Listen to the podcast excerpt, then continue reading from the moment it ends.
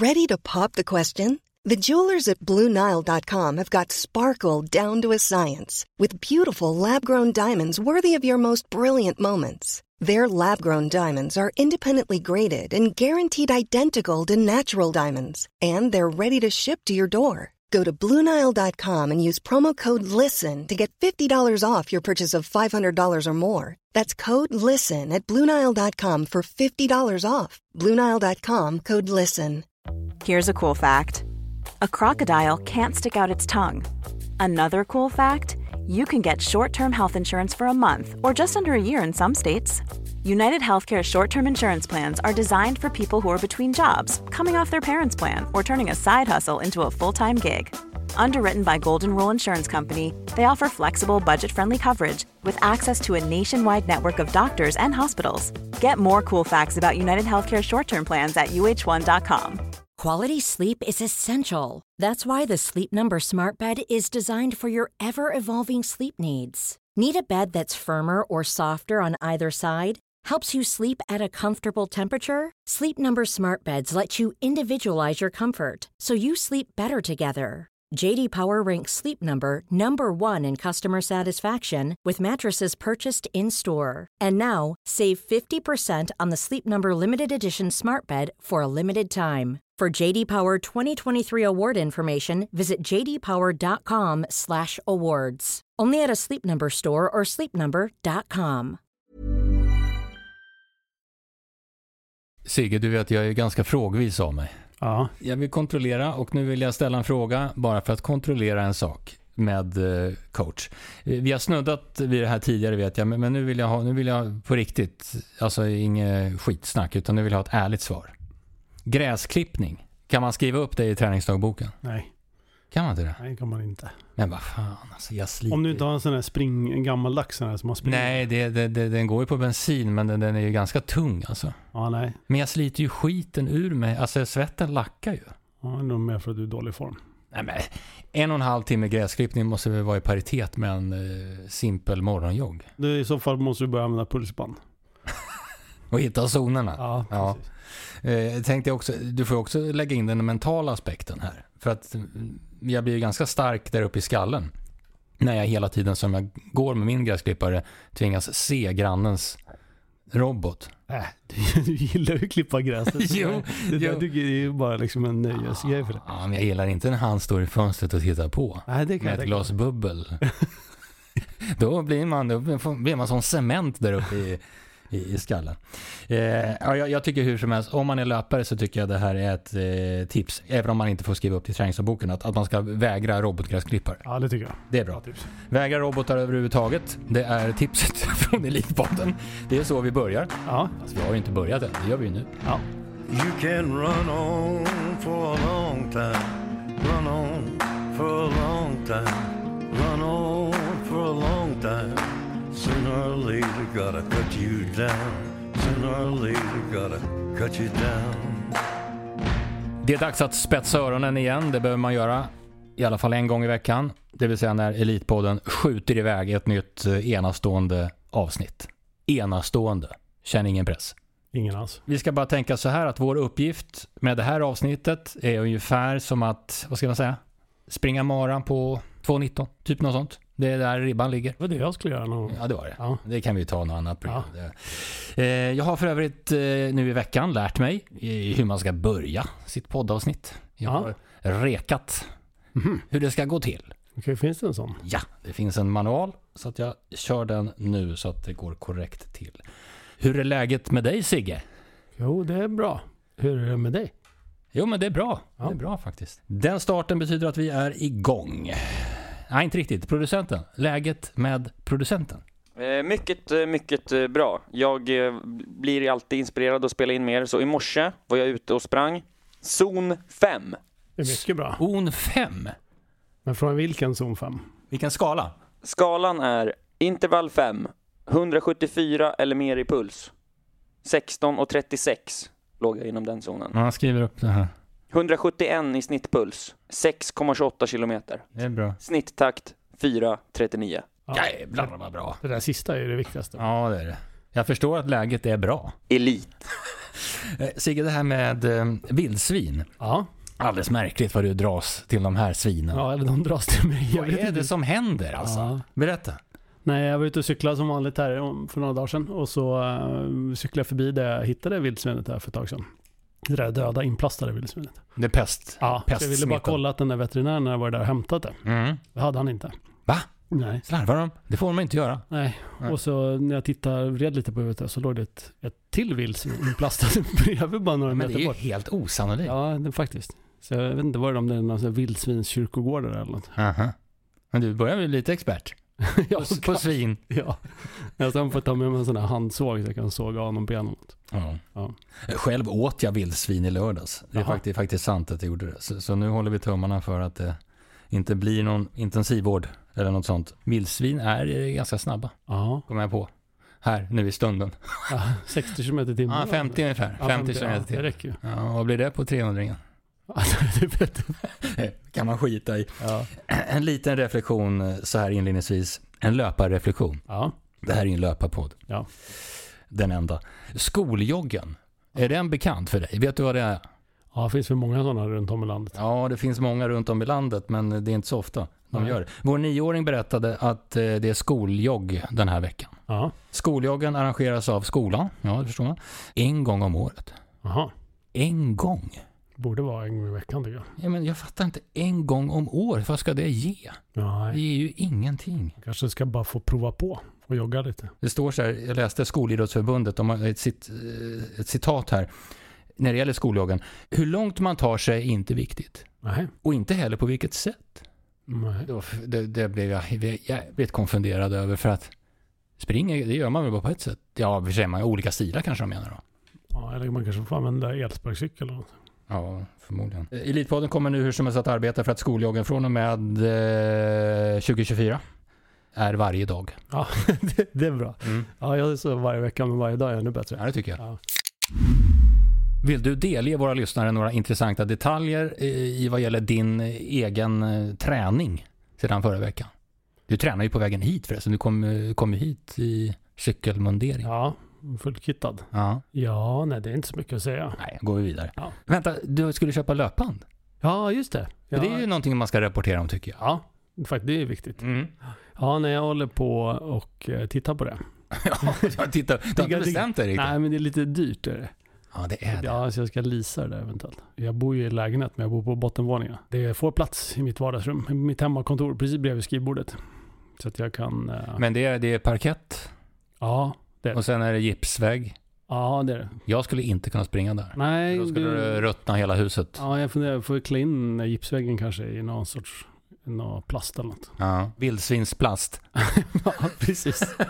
jag kan cykla ut till vildsvinet och ta den plast. Nej men det är hårt det där med eh, löpan, för det vill man ju ha. Jag fattar inte att inte jag har det. Att inte du har det, det är ju konstigt egentligen. Men, men det är jag hade det en gång i tiden faktiskt, för länge sedan. Ja, Ja, det var en dålig investering. jag gick sönder. nej, nej, nej, nej, jag gick sönder. Ja, jag menar det. Ja. Men det är, om man ska ha ett löpband, då, man kan ju inte gå liksom till, eh, inte sport och köpa ett. Man kan, men, Ja, det, men det man ska inte göra det. Nej. Nej. De man, vad man vill ha, de kostar, ja, 100. Ja, nypris så börjar nog där någonstans. Ja. Om man ska ha något vettigt. Ja. Det är också ett tips. Ska ni ha ett löpband från Elitpodden, när tipset kommer, ni måste gå över 100 lax Ja. om ni ska ha ett löpband. Annars är det inte värt Man något. kan, man kan höra av sig om man vill ha bra tips, tips på. Ja, det kan de. På Instagram. Ja, Där är vi stora. Ja.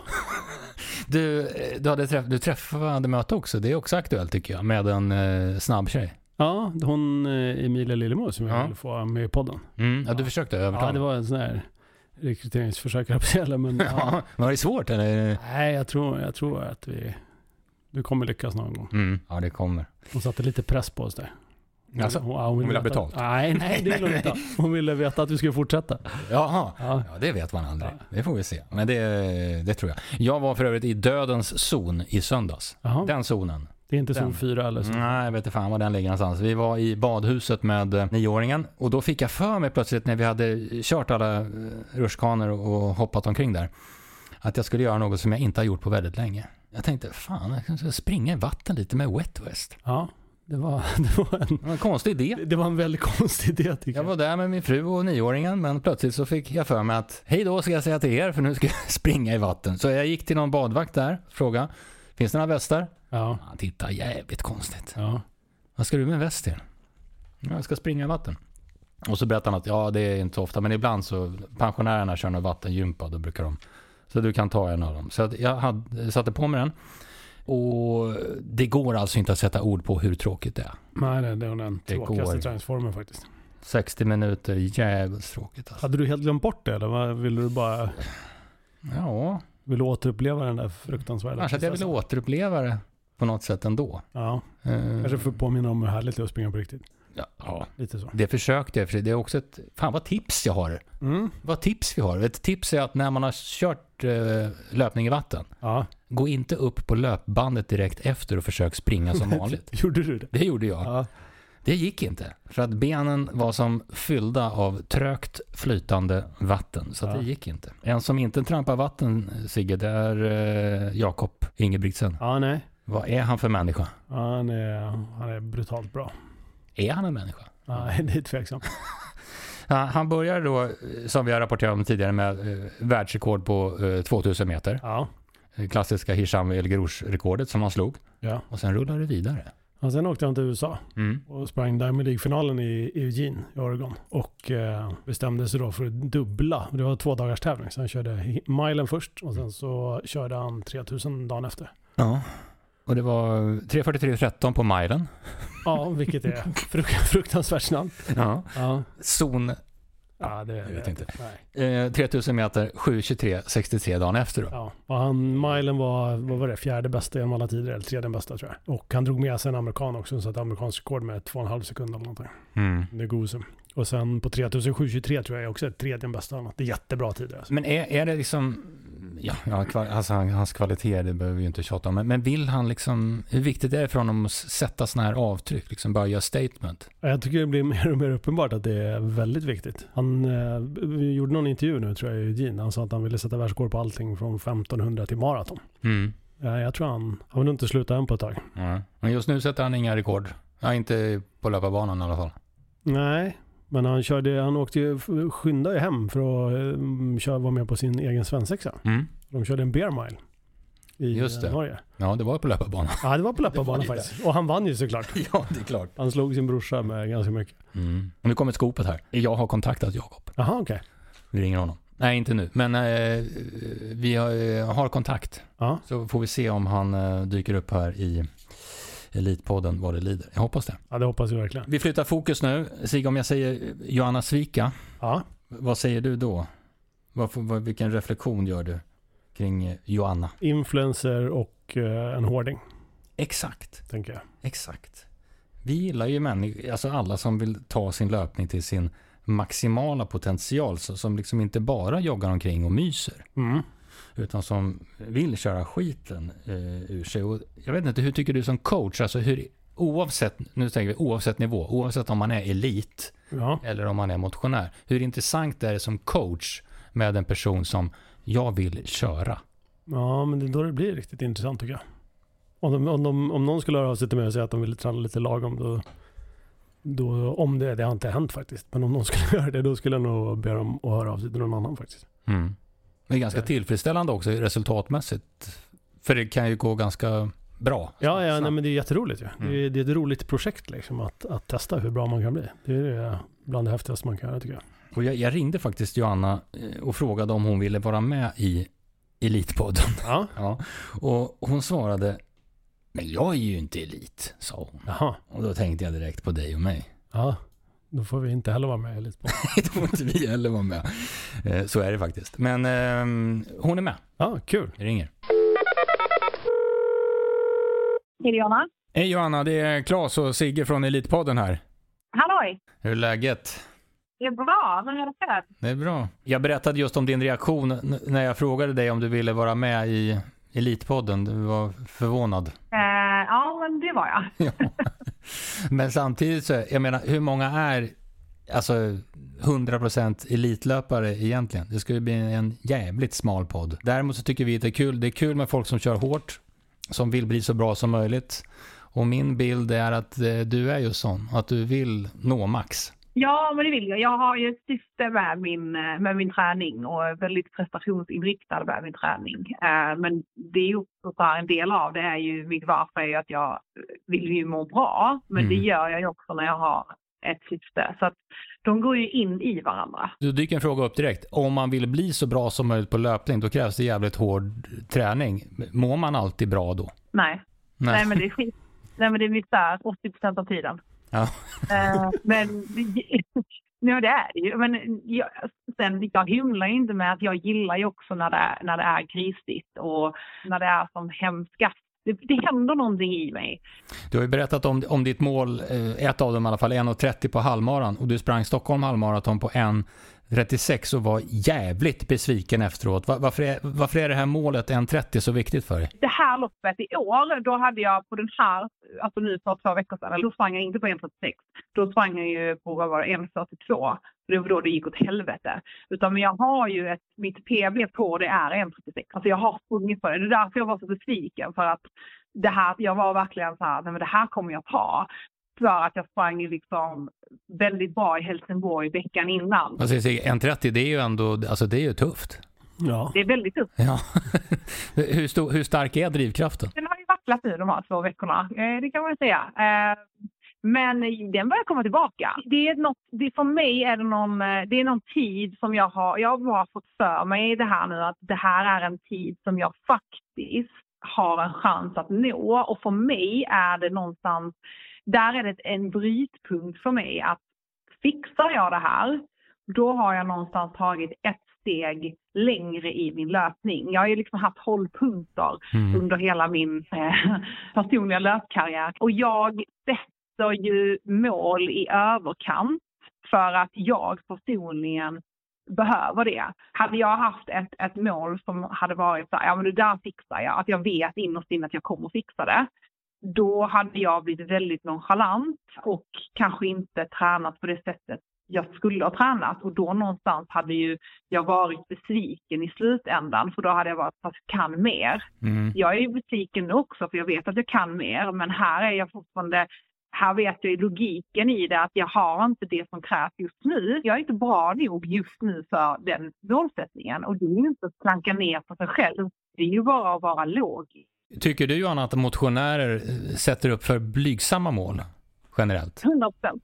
100 procent? 100 procent. Alltså det tycker jag. jag. Det tycker jag. Jag har, jag har väldigt många i min närhet som inte tror på sig själv tillräckligt mycket eller är väldigt blygsamma för att de är rädda för ett eh, offentligt misslyckande eller att det ska vara att nej men jag fixar det inte och så är allt åt helvete. Utan man, man, jag tror att många hade behövt lite mer hybris. Mm. Många gånger om man sätter lite tuffare mål så kommer man också nå det snabbare tror jag. Alltså Mm. jag. Jag tror verkligen det. Och jag tror att vi behöver någonstans så här säga våra mål högt. Johanna, du lever ju med löpning och är löpcoach, du är influencer. Hur, hur är den branschen tycker du? Är, är, är alla seriösa? Nej, det finns väldigt många otroligt duktiga och kompetenta människor där ute. Men sen så finns det väldigt mycket som man helt enkelt får sätta på filtret och sålla bort. När man tar in någonting, när man läser någonting från vad någon lägger upp så behöver man ibland ta sig en funderare. Bara så här, stämmer det här verkligen? Är det här relevant? Är det här logiskt? Kan det verkligen stämma? Det pumpas ju ut information eh, dagligen i, från höger till vänster. Just den här influencerbiten, jag vet inte, den borde jag och Sigge bli, vi borde bli lite, lite bättre på den saken kan jag säga. Du har 68 000 följare på Instagram va? Mm. Elitpodden har 1395. Har- Det är ändå några- bra. Är det Alltså, bra? Du har inga tips? Nu har ni ju ändå börjat posta lite mer frekvent, vilket Mm. jag, jag gillar. Jag gillar ju uppdateringarna från när, äh, men till exempel träningarna med Hanna. Eh, Mm. När det cyklas bakom och det visas behind the scenes. Så det är, sånt, jag gillar det, jag tycker det är skitkul. Men sen så är jag ju också ett stort fan av Hanna så att jag tycker allting är bra där. Men, eh, så det är lite obehagligt. Jag har absolut skrivit många gånger till henne. Men, Eh, post, men- posta mer alltså, det är det som är nyckeln, posta mer. fan, ni kan ju den här grejen, ni är ju proffs. Det är, man, man vill läsa sånt. Jag vill ju läsa sånt. Alltså man är ju aldrig fullärd. Sigge, sug in det här nu. Ja, jag lyssnar. För Jag lyssnar. fan alltså. Eh, till sist, eh, Johanna, det är sista frågan tror jag. Jag vet inte. Du, har- du har stått i en cross-trainer i 18 timmar. Eh, hur kul var det? Alltså det är ju aldrig roligt att stå på en crosstrainer. Det här var Musikhjälpen inne i buren. Jag ville ju ha ett löpband men jag fick inte ha det där inne för det skulle låtit så mycket. Men då var jag så, ah, ja men ta en crosstrainer då. Och, t- och så tänkte jag, oftast gör jag saker och så tänker jag sen. Och jag tänkte, hur jobbigt kan det vara? Saken är att jag var ju mer förstörd av att stå på en crosstrainer i 18 timmar än att springa på NK-taket i 12 timmar. Nej men du, Johanna, det var, vi tyckte det var jävligt kul att du ville vara med eh, en kortis här i Elitpodden. Och eh, en 30, det fixar du. Ja, men jag har det. Alltså jag satt, jag satt, och inom tre år så kommer jag köra en 30. Och jag kan säga så här, och nu, nu är nu är det bold statement, att när jag har kört en 30, då vill jag ha en personlig inbjudan till podden. Och då ska vi ägna ett avsnitt åt min 1.30-debut, tänker jag. För då är jag lite Ska vi ta hand på det Sigge? Ja, ja, ja, Ja, absolut. du ser. Nu kan vi inte dra oss ur, utan då är du välkommen. Ja, På tack. riktigt. Ja. Ja. Ja, men det- nu blir jag ännu mer triggad. Ja. Alltså, ja, det här är bra. Motivation. Tack snälla och ha det så bra. Lycka till med träningen. Tack snälla. Ha det så bra. Ha det bra. Hej. Och nu är inne på en grej som vi har, vi har väl berört kanske lite grann tidigare. Det här med eh, alla löpcoacher och alla influencers som finns. Att det, allt är ju inte hundra hundra. Nej, det är verkligen inte hundra hundra. Vad är din bild? Att det är oceaner av massa skit ute faktiskt. Eh, Oceaner till? Ja, det är massor. Det är mycket, mycket, mycket dynga. Vad kommer det här sig? Att det, Jag vet inte faktiskt. Jag, jag har upptäckt det lite på senare år. Jag vet inte om det är att jag inte har sett det innan eller att det är något, som, något nytt fenomen. Sådär. Men det här online coachning och jag vet inte om det under, händer någonting under pandemin kanske. Och det är ju inte bara, det är inte bara på inom löpning, träning, hälsa, rent allmänt sådär, så finns det ju hur mycket skräp som helst. så om det är någon som är tveksam om eh, vi är lurade eller inte, då kan de kontakta Elitpodden. Ja, Så avgör vi ja då kan som en man... domstol. Ja, absolut. Ja, det är bra. Vi ska börja fokusera en smula på helgens eh, mastodontarrangemang ute på Lidingö nu. Eh, terränglöpning, den finaste formen av eh, löpning, tycker Mm. jag i alla fall. Det är den som ger mig mest, tror jag. Ja. Få saker slår väl en bra tempofylld runda i skogen, eller vad säger du Sigge? ja, jag håller med. Gärna i bar överkropp. Nej, inte jag. inte du? Nej. Nej, du är inte så mycket för det. Nej, faktiskt inte. Vad kommer det sig? Jag vet inte. Nej. Kanske är för att jag är gammal. Ja, ja, ja, hur som helst. Jag skulle inte heller springa bara överkropp just nu, men men om 7-8 kilo är det möjligt. Däremot inte barfota. Nej. Det rekommenderar jag inte. Jag testade det en gång, 15 km terräng utan skor. Det var ingen bra idé. Nej. Trampdynorna var rätt svullna efteråt. Varför gjorde du det? Det såg ut som någon matat med ett baseballträd. Träd. De såg alltså helt torterade ut fötterna. Ja.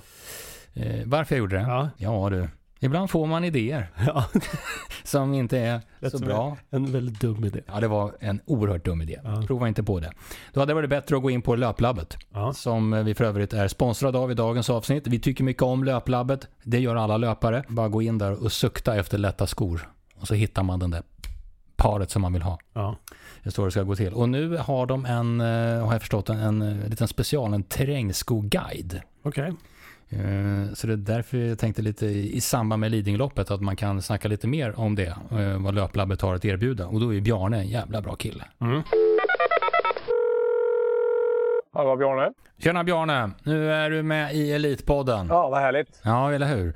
Är Löplabbet laddade inför Lidingöloppet? Absolut, det är vi. Härligt lopp, stort lopp och många av våra kunder eh, som ska åka upp i helgen och springa. Helt klart. Eh, Och som av en händelse så har Löplabbet släppt en terrängskoguide. Vad, vad kan du berätta om den? Syftet är väl eh, att hjälpa löparna att hitta, hitta lite mer rätt i den djungel som är där ute. Nu mer än någonsin kanske. Och via filmer då berätta lite om eh, de olika skorna som har släppts. Och så väljer vi ut, nu har vi valt ut åtta intressanta som vi tycker och terrängskor eller trailskor, vad man nu vill kalla det. Och ja, försöker liksom guida kunderna rätt och så gott det går via ja, på distans så att säga. Bäst är väl kanske alltid att stoppa foten i skon, givetvis. Kan det vara svårt, eh, liksom normalt sett, för Eh, en löpare att hitta rätt, rätt sko i det här fallet då en terrängsko? Ja, det kan det ju vara. Det, det är så väl, alltså, beroende på vem man frågar vad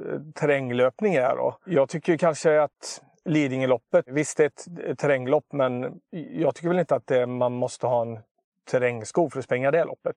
I vissa fall när de pratar terräng då, då springer de liksom rätt ut i, i skogen. Och för vissa är terräng eh, liksom traktorvägar. Och skorna är ju väldigt olika. Det finns ju de som är för, alltså skorna som är anpassade för väldigt tekniskt och utmanande terräng.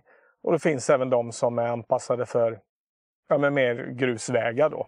Mm. Och det är väl där det är viktigt att hitta rätt. Och sen är ju alla skor i, ja, i olika bredder liksom för att hitta rätt som passar ens fot. Och det är olika känsla i dem. Eh, är den liksom, gillar man det lite mjukare eller vill man att skon ska, ska vara lite mer stuns i den, att det svarar och sådär. Förr i tiden var ju terrängskorna ganska, jag vet inte vad man ska säga, men det var lite tunga och klumpiga. Så ser ja. väl inte utbudet ut idag direkt? Nej, det gör det ju inte. Det har ju hänt jättemycket. Och nu i den här guiden så är det flera skor som har det här nya tävlingsskomaterialet som finns i, i de här eh, superskorna. Då. Och det finns även terrängskor med kolfiberplatta och sådär. Så att det ser helt annorlunda ut. Nike släpper ju en um, ny sko som heter Ultrafly som är en, enkelt förklarat en, uh, en variant av deras uh, Vaporfly uh, fast för terränglöpning. Då. Mm. Ja, det finns mycket intressant som händer på, på terrängskomarknaden. De är, inte så, de är inte så hårda och klumpiga som du antydde då utan det är väldigt roliga att springa i nu. Det är bra Bjarne, stort tack. Vi eh, rekommenderar givetvis Löplabbets terrängskoguide och att eh, så många som möjligt som är sugna eh, söker upp eh, Löplabbet och då eh, garanterar ni hjälp att hitta rätt terrängsko. Absolut. Och då kan det vara bra att poängtera var man hittar den här terrängskoguiden. Den är ganska enkel att hitta. Då går man in på, det här är så, alltid så svårt att säga de här bokstäverna utan prickar. För det gör vi ju fortfarande. Jag förstår inte, vi borde ha lärt oss, ja, mänskligheten, att Å, Ä, Ö finns. Ja. Men hur som helst, eh, looplabbet.se. Ja. Där hittar ni terrängskoguiden 2023 som eh, Bjarne pratade om. Vi säger eh, stort tack Löplabbet, sök upp dem och hitta din eh, terrängsko som passar just dig. Vi fortsätter på spåret eh, terräng och eh, framförallt då Lidingöloppet. Detta brutala lopp med ett, eh, ja man får säga att det är brutalt banrekord. Ja. Det har vi pratat om tidigare, men Isak Chembos eh, rekord från 98, det skojar man inte bort. Nej. 1.33.33. Kommer inte slås i år tror jag. Nej, det tror jag inte. Herregud alltså. Det är omöjligt. Nej, det tror jag Nej, det är inte omöjligt, men det är nästan omöjligt. Vi måste hit komma väldigt duktiga löpare. Ja, det måste. En svensk löpare som vi verkligen identifierar med Lidingöloppets 30K är ju Magnus Bergman, den första svensken att springa loppet under 1.38. 1.37.24. Året var 1992. Sen slog ju Musse det där, vad var det, 2008 tror jag. Ja, kan stämma. Sprang lite, lite snabbare. Och bara om ett litet, litet ögonblick så sitter han här, han är nämligen på väg in. There'll be a golden ladder reaching down when the man comes around. Välkommen till Elitpodden igen Magnus. Tack för det Claes. Du är en sån här person som, du, du behåller ditt utseende och din eh, kropp. Du ser ut som, alltså det händer ingenting. Nej, det är tacksamt. Ja, men, Kul att säga det. Ja, det är Lidingöloppet till helgen. Speciellt eh, för många, extra speciellt för dig. Och du är inte på plats det här året. Nej, det känns väldigt märkligt måste jag säga. Ju närmare det har kommit den här helgen så inser man att man kommer inte vara där i år. Och det känns, det känns konstigt. För jag har ju varit där som tävlande och sen de senaste åren har jag varit där som kommentator av, av mm. sändningen som man har haft både på webb och tv. Så att, ja, det känns annorlunda. Vi kommer till det, varför du inte är på plats eh, i år. Men Lidingöloppet som sådant, vad har det betytt för dig? Ja, men det är ju mångt och mycket en, en klassiker för många löpare och många runt om i Sverige, men även för mig naturligtvis. Jag har ju presterat mina mina bästa resultat. Om man tittar på mig som löpare så är det där jag har presterat de resultat som sticker ut om man tittar på andra distanser och andra underlag och så vidare. Vi har pratat om det tidigare, men du, du har sagt att just det loppet passade dig extremt bra. Varför? Ja, om man kunde svara på det. Jag tror att det är en kombination av många saker egentligen. Jag tror att distansen som sådan var optimal för mig. Tre mil, en löptid på runt 1.40 var perfekt för mig. Maraton hade jag svårare med för det blev för lång löptid och för monoton löpning, någonting som du inte kanske har på Lidingöloppet där du har ganska varierad bansträckning, kuperat, det svänger ganska mycket. Du får en variation och en varierad belastning av dig kroppsligt också, mm. vilket var till fördel för mig. Jag hade nog en väldigt bra förmåga också att återhämta mig efter tyngre belastning, alltså då backar, högre fart i flacka partier i utförsbackarna. Så att när jag liksom hade rullat på där, så var jag, så jag ska inte säga att det var fräscht, men jag hade återhämtat mig väldigt bra. Så det tror jag Mm. också var en förmåga som jag hade. Vad säger du Sigge om det är skillnaden att, att springa i 1.40 ungefär, ett Lidingölopp eller springa en mara 2.10, det är så de minuterna, den, den halvtimmen extra.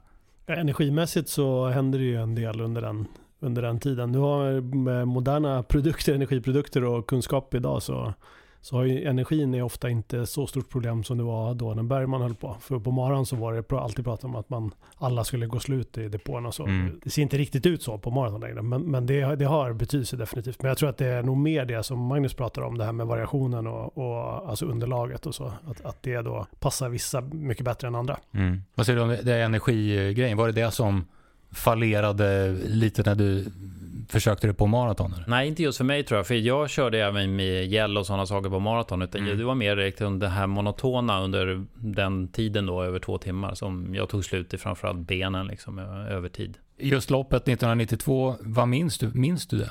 Liksom detaljer? eller? Ja, detalj, jo, jag, jag minns vissa partier. Jag ska ju inte skryta med att jag kommer ihåg hela loppet på något sätt. Jag kommer ihåg vissa partier, absolut. Ja, men det gör jag. Hade du Definitivt. schackningsperioder där? Eller? Nej, det hade jag egentligen inte. Det liksom de flesta, egentligen alla mina Lidingölopp så sprang jag ju själv i stort sett hela loppet. Mm. Då så var det ju väldigt starkt och brett startfält om man tittar elitmässigt. Då hade ju ett antal kenyaner, tanzanianer och så vidare som, som låg runt 1.35-1.40. Mm. Och de öppnade i regel väldigt offensivt, vilket gjorde att där kände jag att här är inte min kapacitet idag, utan jag får lägga mig lite bakom. Och sen så hade du då de andra svenskarna som la sig bakom mig och släppte, så att jag hamnade liksom mitt emellan där. Och där låg jag tills jag började då ta ikapp de tätkanyaner som hade dragit iväg då i början. Mm. Runt, ja, strax innan Maborbacken egentligen. Men då hade man ju ingen nytta av dem heller. Därför att de var ju så trötta vid, det, vid den tidpunkten så de sprang man ju bara förbi. Liksom. Mm.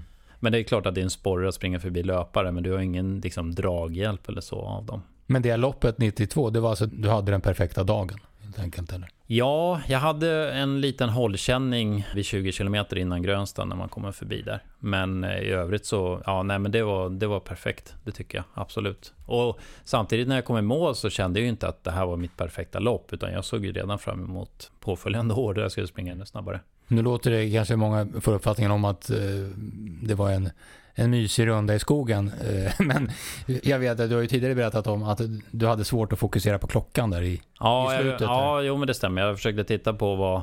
För någonstans så hade jag ju dåtidens eh, svenska rekord om en Sverige bästa hade ju Per Wallin på strax över 1.38. Mm. Och det var ju någonstans en målsättning för mig just i det skedet av loppet också. Därför att jag låg ju själv så att jag visste att placeringsmässigt är jag där jag är lite grann. Mm. Sen sprang jag förbi han som låg tvåa då vid, eh, strax efter Karinsbacke vid två kilometer kvar.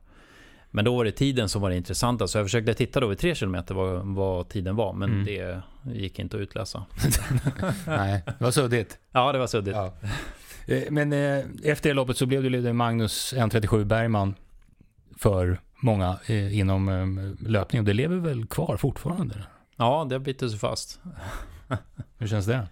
Jo, men det känns väl bra. Jag är fortfarande nöjd och stolt över den tiden, absolut. Det är inte så många svenskar som har gjort under 1.38, så att, eh, den är jag definitivt nöjd över. Och jag var den första som gjorde det. Så att, och det, det är ett tag sedan nu, så att det, det har stått sig väldigt bra över tid. Som elitlöpare, du sprang ju många olika distanser och på just när det gäller terränglöpning var du väl med NM, EM och VM också va? Mm, alla tre. Så terränglöpning, är det det som liksom har legat dig totalt sett varmast om hjärtat?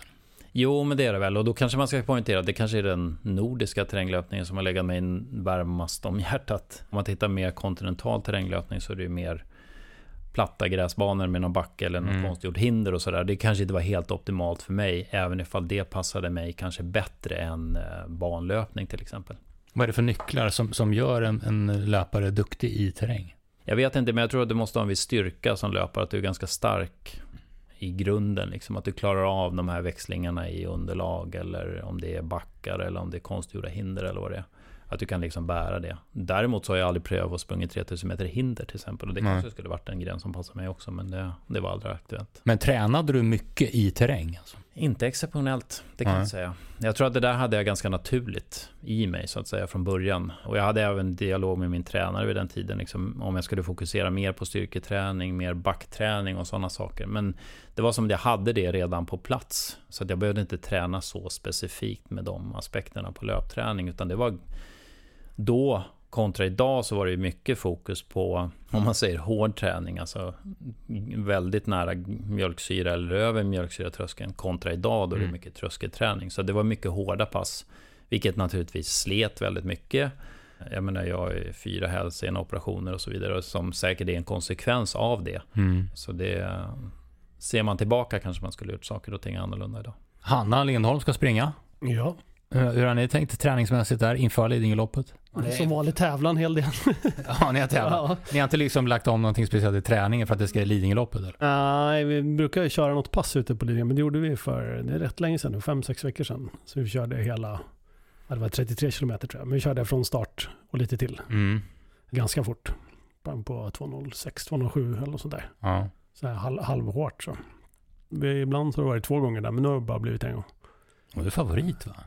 Ja, tillsammans med Sylvia, dansk-kenyanskan och eh, ja, det jag skulle säga de två kanske som är favoriterna. Mm. Sylvia har vunnit fyra gånger tror jag, så att, eh, man får nog säga att hon är favorit faktiskt. Just den eh, uppladdningen, Magnus, att, att springa banan innan, det råder delade meningar om det vet jag, om man ska göra det eller inte. Vad, vad tycker du?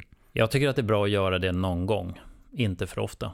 Mm. För det är lite grann tjusningen också med loppet, att det blir lite nyhet när du kommer i de här olika partierna. Att det inte blir någonting som du så är väldigt bekant av, för då vet du precis också vad som väntar och hur långt det är kvar och hur jobbigt det blir sista biten.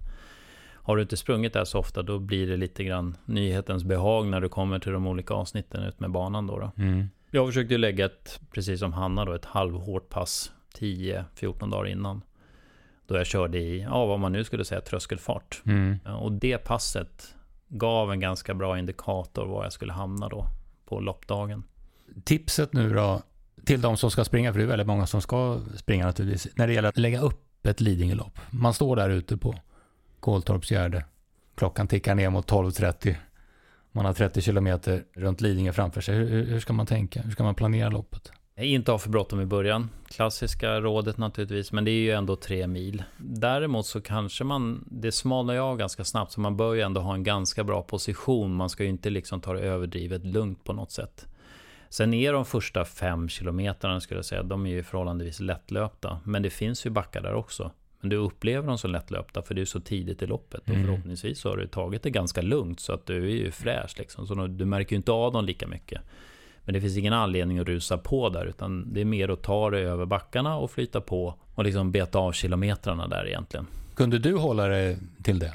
Ja, Så att inte stressa iväg? ja jag låg nog ja, väldigt nära max men samtidigt så insåg jag att det är tre mil så att det, man får ju liksom balansera det någonstans. Mm. Eh, och det är klart, det kanske var lättare för mig också när jag hamnade, jag hamnade ju själv väldigt tidigt, kanske redan efter 2-3 kilometer.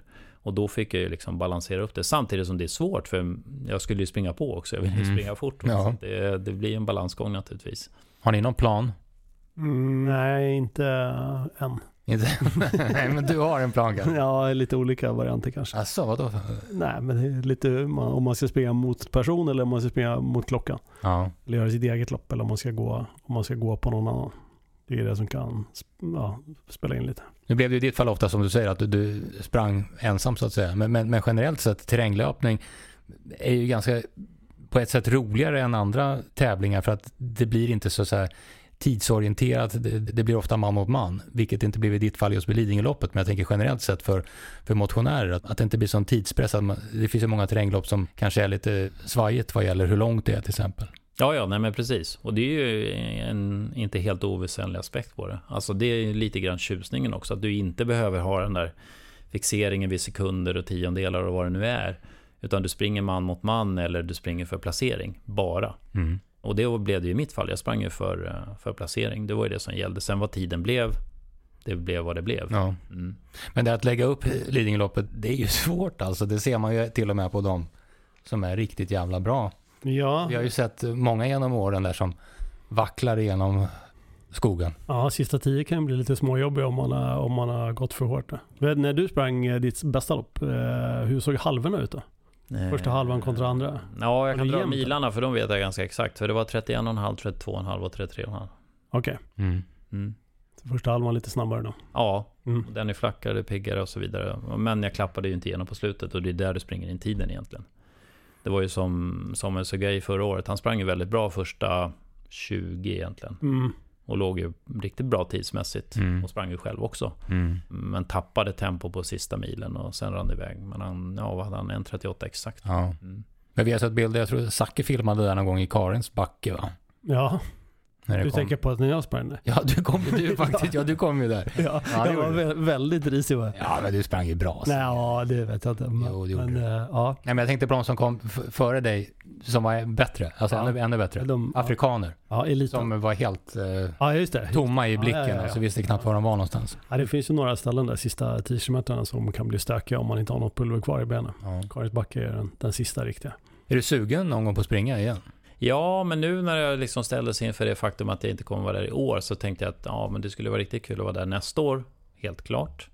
Men vilken, i vilken form då? Ska man prova och kanske springa igen då? då? Mm. Och vad kan man göra det? Och, eller på vilken nivå skulle det vara och vad skulle målsättningen kunna bli? Liksom? Är det viktigt att göra det jävligt bra? Ja, Hur bra då? och jävligt bra är ju förhållandevis bra då, då utifrån Ja. vad man är idag. Liksom. Nej, men vad jag, när jag var ute och sprang igår kväll så sprang jag och tänkte på det. Vad skulle kunna liksom vara en realistisk målsättning någonstans? För det finns ju många andra parametrar att ta hänsyn till än vad det var när man var 25. Mm. Många sätt att se på det. Nej, under två timmar skulle man ju vilja gå. Och jag blir 56 nästa år, så 1.56 skulle ju kunna vara någon kul målsättning så. Men det blir någon rekord eller? Det vet jag faktiskt inte, jag har inte kollat upp. Det var ju tankarna jag hade igår kväll, så att jag Ja, har inte kommit så långt i, i Ja. processen än. Men, men, eh, men där någonstans. Men det blir en hel del eh, löpmil för Magnus Bergman, ofta i sällskap med Tommy Myllymäki, stjärnkocken Tommy Myllymäki. Mm, ja, men det blir en del. Absolut. Vi har ju haft ett samarbete nu i en 6-7 år. En dedikerad får man säga. Mycket dedikerat Idrotten. skulle jag säga. Ja. Hur skulle du beskriva hans utveckling i, som löpare? Den har gått framåt över tid och vi har ju hela tiden haft en långsiktighet och det är ju någonting som man alltid måste ha när det gäller löpning. Vilket kan låta tråkigt men liksom kontinuerlig träning betalas över tid. Sen kan du träna på olika sätt och olika tweakare på olika sätt men får du bara in träningen och den är bra i botten så kommer det utvecklas. Och det är lite så vi har jobbat framgent med hänsyn då till alla hans andra åtaganden i livet. Mm. Med familj och med arbete och liksom sådana saker. Och här kommer vi till anledningen att du inte finns på Lidingöloppet just i år. Du är i Berlin tillsammans med Tommy Myllymäki. Ja, precis. Och vad är målsättningen där då? Målsättningen där är ju för Tommy då att gå under tre timmar på maraton. Det är ju en målsättning som han har haft ganska lång tid. Och det är ju år som vi känner att det har börjat betala sig, den träningen och den dedikation som han har lagt ner. Så att han sprang på personligt rekord här på Stockholm halvmaraton då. På 1.25.34. Mm. Så att eh, det ser bra ut. Fråga från producent Jakob här. Känner du att du ligger lite i lä om du ska ge honom kostråd? Nej, det gör jag nog inte faktiskt. alltså nej. Nej, men det, Du är nu- noga med nu- kosten. Ja, nu pratar vi kostråd. Det är ju skillnad mot liksom vad som är för gommen kanske. Mm. Eh, Så det, är nå- det är då två skilda saker. Men du lär honom löpning, hur man blir bra löpare. Han måste ju lära dig hur man lagar Guy de Michelin-mat. Ja, han har varit lite svag på den fronten upplever jag nog. Va? han har lite kvar att leverera där. Mm. Mm. Ja, Vi pratade med honom på telefon i ett annat sammanhang. Vi är så imponerade för att det handlar om pressa vitlök. Mm. Han titt, eller han, Det ska man inte var, göra. Nej, han var helt fråg, frågande till att hur man överhuvudtaget kan pressa vitlök. Mm. För vitlök river man. Jaha, Så det hoppas jag att du gör Sigge ja det i fortsättningen. alltid. Magnus, många coacher, många löpinfluencers, jag får bilden av att de gör löpträning ganska komplicerat. Min bild av dig är att du gör träningen ganska enkel och inte Ja. så komplicerad. Ja, men det stämmer nog. Och det är därför jag tror också att samarbetet med Tommy har varit så framgångsrikt, om man får säga det. För att vi har lite samma filosofi där. Man ska inte överkomplicera saker, utan göra det enkelt. Liksom. Just när det gäller löpträning. Och nu pratar jag inte om hans matlagning på något sätt. Nej. Utan eh, jag tror på att ha en bra solid bas och inte komplicera det för mycket. För löpning är väldigt enkelt egentligen. Sen gäller det att plocka ut de bitar som passar dig bäst som löpare, som person. Alltså med hänsyn då till livet i övrigt och din fysik och dina förutsättningar och var du kommer ifrån träningsmässigt också. Har du samma filosofi kring löpträning idag som du hade som aktiv? Nej, för som jag sa tidigare så skulle jag nog ändrat lite grann på min egna träning om jag hade styrt upp mig själv idag. Det tror jag. För då, när, som aktiv, då har jag fått känslan av att du, du körde enligt en, en manual och det var in med distanspassen, var det intervaller så var det tusingar eller fyrahundringar. Ja. Så och så var det år efter år, det var liksom ingen variation ja, direkt. Nej, precis. Det var ingen periodisering, det var inga tröskelpass, utan det var ganska hård träning året runt. Vilket jag tror du definitivt måste göra, men kanske inte lika omfattande som jag gjorde. Mm. Det är ju definitivt så att du måste någonstans känna på den här tävlingsnära träningen. För det är ju så att mental träning är jätteviktig också i löpning. Du måste ju vara bekant med de känslorna som kommer när du blir riktigt, riktigt trött. Har du inte känt av det tidigare i ett annat sammanhang och inte bara tävling utan även träning, då blir det väldigt jobbiga känslor för dig. Du måste kunna hantera det och veta att det kommer ett ljus efter det första mörkret så att säga. Det mm. går i, i perioder det där. Ja. Just hur jobbigt det är. Och det måste du träna på. Det finns inga genvägar där, det är jag övertygad om. Men däremot så kanske du inte behöver göra det som jag gjorde varje vecka året runt. Liksom. Det, det kan ju bli mycket för det fysiska om inte annat. Det är hårt. ja. ja. Vad säger du då Magnus om, om utvecklingen i, i svensk löpning där man liksom har ju styrt om och lagt om träningen och där vi ser helt makalösa resultat från, från många löpare. Mm. Ja, men det har ju onekligen gett resultat. Så det är därför jag säger att jag tror ju definitivt på den filosofin. Absolut. Den i kombination med utvecklingen av utrustning och så vidare är klart en gynnsam kombination som har gett resultat. Men tror du att det är det? Tror du att det är träningen som är själva, själva effekten? Ja men, det tror jag, ja, men det tror jag nog. En viss del i alla fall. För jag menar, den träningen gör ju också att du håller dig hel på ett annat sätt. Skorna som har utvecklats mycket gör också att du håller dig hel på ett annat sätt. Du återhämtar dig snabbare efter dina hårda pass. Du kan köra längre tröskelpass, längre långpass som inte sliter lika mycket som när du i princip sprang i sockerplast liksom. Mm. Tidigare, det säger sig själv. Vad tycker du om eh, de nya skorna och nya tekniken där? Ja, men det är en utveckling. Jag menar, du hoppar inte med stålstavar. så, är, så är det ju liksom. Sen kan man säga att, ja men då kan man inte jämföra tiderna från hur det var tidigare. Nej, men du jämför ju inte stavhopp heller. Så det, är liksom, det är en utveckling, så är det ju. Det är bara Kjell-Erik Ståhl som kämpar med det där. Ja, han, är nog, han är nog ganska ensam nu. Nej, det, det, det, pratas fortfarande en hel del faktiskt. Det gör det? Ja, det gör det. Ja. Det finns några äldre för detta löpare som eh, en brittisk kille som heter Tim Hutchings bland annat. Han, han är ganska aktiv på, mm -hmm. på mhm. Twitter. Han är kommentator på BBC tror jag han brukar vara. Ja. Han tar ofta upp eh, skofrågan faktiskt. Och vill vad? Nej, alltså han är noga med att eh, påtala att skorna har gjort så här många sekunder. Ja. Och så här många minuter och så.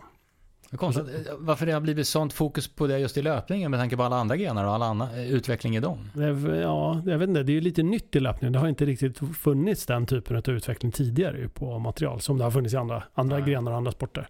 Så det är väl lite att det är ju faktiskt första gången på det sättet i alla fall. Där det kommer så här, alltså det slår så hårt så snabbt. Mm. Och så Jo, precis. Löpning har ju aldrig varit någon materialsport tidigare direkt. Nej, det har ju egentligen sett likadant ut år efter år. Mm. Kallskuren EVA i mellansulan och that's it. Ja.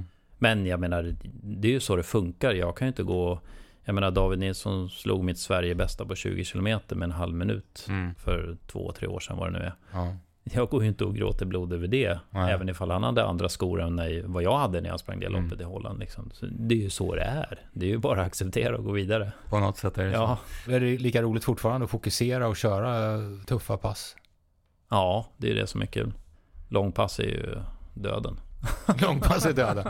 Vad kör du helst? Ja, det... Vad kör du helst? Om du ska köra ett hårt, tufft pass alltså?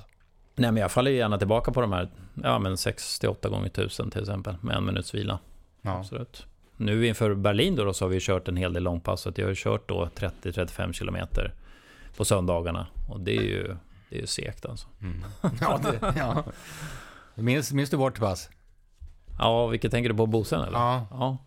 10 gånger 1000 Ja, just det. Ja. Just det. Så du springer i 3.30 fart. Ja. var tanken. Eller ja, det gjorde vi väl. Men eh, du var lite taggad i första. Ja, men det är väl det klassiska felet. Gå ut för hårt på de första. Spelar ingen roll om det är 400 eller 1000 det Första. första, första går alltid för fort. Första 200 typ. Ja. Och 32,5, 33. ja, ja. Men det var kul. Det var roligt. Ja. Men den öppningen rekommenderar vi inte på Lidingö. Nej, Nej. kontrollerad öppning. Absolut. Till sist, du som har som bra koll på Lidingö. Det kommer ju mycket publik dit. Var var ska man stå? Hur följer man loppet bäst? Är man på plats, då skulle jag nog stå vid eh, Kyrkviken, Lidingövallen och sen kila över till Grönsta. Då ser du dem då efter, ja, vad blir det vid Kyrkviken? Det är alltså då 22 kvar. Och sen så tar du dem vid Grönsta med milen kvar. Och sen så kan man gå upp en bit i skogen innan målgärdet för att se dem liksom sista kilometern. För det är ju så, eh, när man ska följa eliten, man får vara ganska snabb alltså. Ja, det är en lite speciell bana alltså. Den, eh, det jag tycker är lite häftigt med Lidingölopp- Lidingöloppet är det att man är rätt ensam där ute i skogen. Mm. Du kan ju springa rätt länge utan att du ser någon eller hör något eller varken löpare eller publik. Så.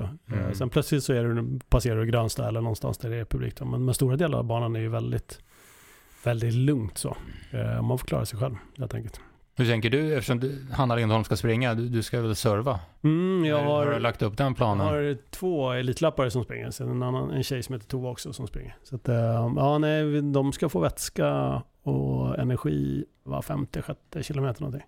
Och det blir lite stökigt när det är två stycken som inte springer lika fort. Mm. Så vi får se hur jag, jag ska få lite hjälp av studenterna på den sista tror jag. Men är det okej att cykla med så här, eller får man göra det? Eller? Jag får oftast det. Du får oftast det. Det är inte alltid det är så poppis men, Nej. men Lidingö är ju inte, den är inte av det ute i skogen. Så att, eh, det är klart att man får ju vara lite, visa lite respekt och inte Ja, vägen och så. Men, men eh, vissa ställen är lite backigt. Hur var det med energiintag för dig under Lidingöloppet? När du sprang, vad, vad körde du då? Nej, men jag tog en gel och dryck var 50 kilometer. Ja, du gjorde det? Mm. Ja. Och det började med tidigt. Första fem. Mm. Gällen tror jag i och för sig jag började med 10. Men sen tog jag bara 50 kilometer. ja. Absolut. Hur ser det ut på här sidan? Jag vet inte, det är Estrada är med, amerikanska killen som sprang, han sprang i, han vann ju halvmaran i Stockholm. Jag vet inte, det är debut för honom, så det, jag vet inte, han gillar ju inte vad jag har förstått de här lite längre grejerna. Halvmaraton tycker han är tillräckligt långt, så vi får se Mm. hur han klarar det där, men Mm. jag tror han är favorit faktiskt. Men Tsegai som vann förra året, han är inte med i år. Nej, jag tror han är anmäld i Berlin faktiskt. Han springer i Berlin också? Ja. Okej. Det blir spännande hur som helst att följa Lidingöloppet. Det blir spännande att följa eh, Tommy Müllermäki och Magnus Bergman också i eh, Berlin här till helgen. Mm. Ja, nej, det blir riktigt kul faktiskt. Jag kommer ha en lite mer backad roll i år. Jag har haft lite problem med skador under våren. Så att, eh, Mm. Men eh, jag räknar med att Tommy, Tommy gör ett bra lopp. Får vi se hur långt det räcker. Han sprang ju där för tre år sedan va? På 3.09.19. Mm. Mm. Nu är det dags. Då, ja, men hans utmaning har ju alltid varit det att han har haft kunnat sprungit bra fram till 35 ungefär. Mm. Och sen har det liksom varit tungt. Vi sprang i New York 2017 och det var precis samma sak. Kom in i Central Park och där började det hacka och vi fick gå och lite sådär. Så Mm. att han måste liksom, nyckeln är att besinna sig, precis som Lidingö loppstarten. Ta det lugnt i början. Liksom. Inte ha allt blod i benen utan lite kvar i huvudet så att du kan liksom tänka klart att Mm. balansera upp det där, ta det lite lugnt. Det ska kännas jättebra första 15-20. Sen liksom kan du börja ta i och vid 30 börjar loppet. Mm. Och sen är det, och Berlin, nu har ju inte jag sprungit helmaran där, men du har ju faktiskt lite svagt utför efter 30 där. Så det kan man ju också ha som en liten mental morot någonstans, att man vet att det går ut för vid 30. Att det inte är Mm. någon uppförsbacke liksom, som vid Narvavägen i Stockholm eller någonting sånt där. Utan det är ändå något positivt som kommer mot slutet. Har du något tips på vägen in i Berlin maraton? Ja, men Magnus han sammanfattar det bra tycker jag. Det är väl lite, um, vi får se med vädret då. De, det är väl lite varmt just nu, men prognosen ser väl lite bättre på söndag. Men, Ja. eh, när- senast jag var där, då var det lurigt. Då var det fuktigt och varmt faktiskt. Mm. Hoppas, Men annars är det snabb bana. hoppas det blir bättre.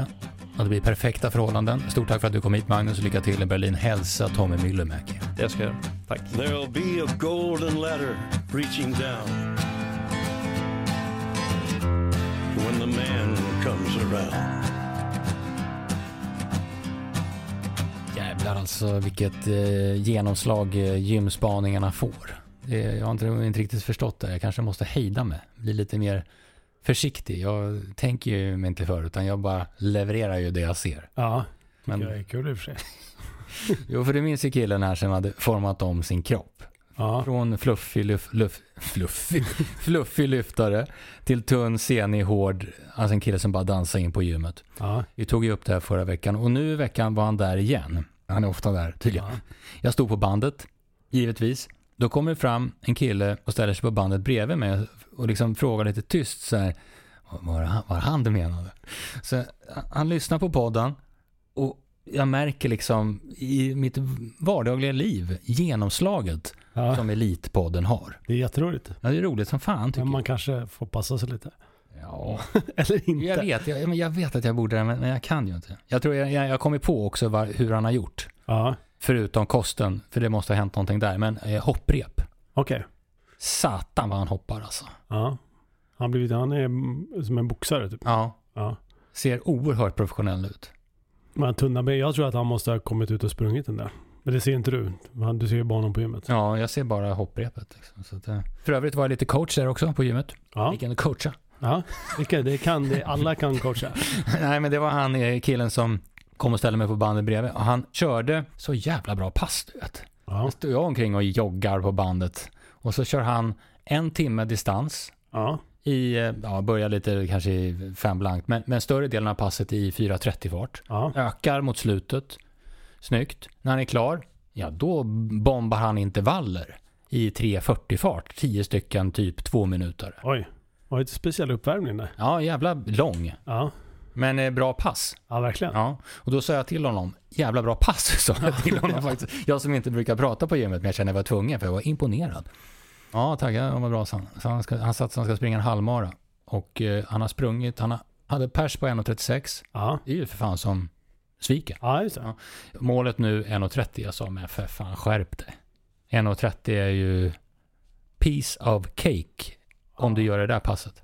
Ja, om det inte är något fel på bandet eller han är väldigt minuslappare så, så borde han ju faktiskt klara 1.30. Ja. Så jag sa, du måste gå ut i 4.30 fart. Ja. Var jag, ja, gjorde jag rätt?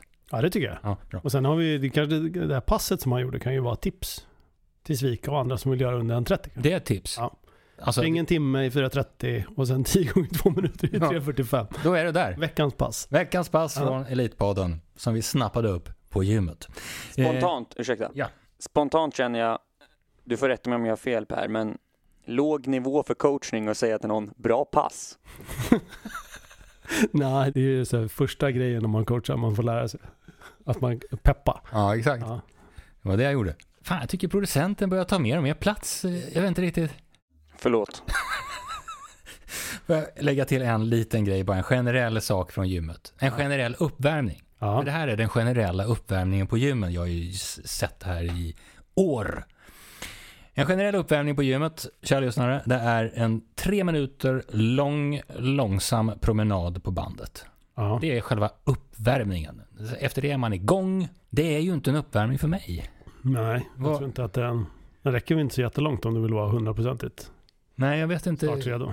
Vad är en riktig uppvärmning? Den är- ett, berätta. ett, den är lite längre än tre minuter. Den är lite längre. Ja, och eh, kanske lite högre intensitet än långsam gång. Då, Ja. Det, där, det du beskriver är ju, troligtvis har de värmt upp mer när de har gått från bilen eller gått upp för trappan till Ja. gymmet. Eller så. Ja, ja, ni förstår hur det är. det är inte enkelt på de där ställena.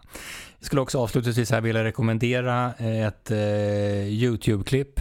Ja, Jag kan rekommendera två förresten. ja Det finns ett på dig okej. från förr. Ja, det blir, När du, jag nervös. Nej, nej, men du går ju igång Ja, på din löpning. ja, Du har varit skadad. ja. Men nu, det här klippet visar själva starten. Första passet. Starten på resan. Ja. Det är bra klipp. Ska jag kanske lägga ut det? Ja, vi får göra det. Ja, Det kan vara svårt att hitta. Nej, ni hittar det. Det är roligt. Och sen också Stockholm Marathon 1990. ja den är tung. Sök på det. Så får ni se. Ja, man ser ju inte. Kom Nej. på. Du skickade den till mig. Jag, jag såg, det var någon motorcykel. Då. Jag sitter på motorcykeln. Ja, Bakom Simon Robert det, det, är bara, det är bara du som vet att det är du. Ja, men nu vet alla. För jag tycker det är viktigt för för de som lyssnar på Elitpodden att vi är ingen lallare. Nej, Vi har nej. inte kommit på det här nu. Nej. Nej, vi bodde i skiten 1990. Ja. You can run on for a long time, run on for a long time, time. Sooner or later, gotta cut you down. Sooner or later, gotta cut you down. Epilog, epilog. Ja. Ja. Det är ju mycket jag ställer mig ganska frågande till i vår tid. Årskurs tre. Då är man nio år. De ska ha disco på fredag. Aha. Vera ska gå. Eh, Det är min nioåring. Det krävdes en anmälan. Hon kom med lappen. Kolla pappa, disco på fredag. Jag vill gå. Det är klart du ska gå. Du måste scanna QR-koden sa hon. Nej, sluta. Alright, hit med lappen. Jag scannar QR-koden. Tror att det är klart där. Nej, det är säkert Kommer vidare till någon jävla länk. Skitdålig länk. Ska jag fylla i mitt fullständiga namn, min adress, Jaha. mitt mobilnummer, min mail. Vem är det som ska ha allt det här? Så kommer det Vera, fullständigt namn, adress, mobil, mail. Vad är det som har gått fel? Allt för skoldiskot där.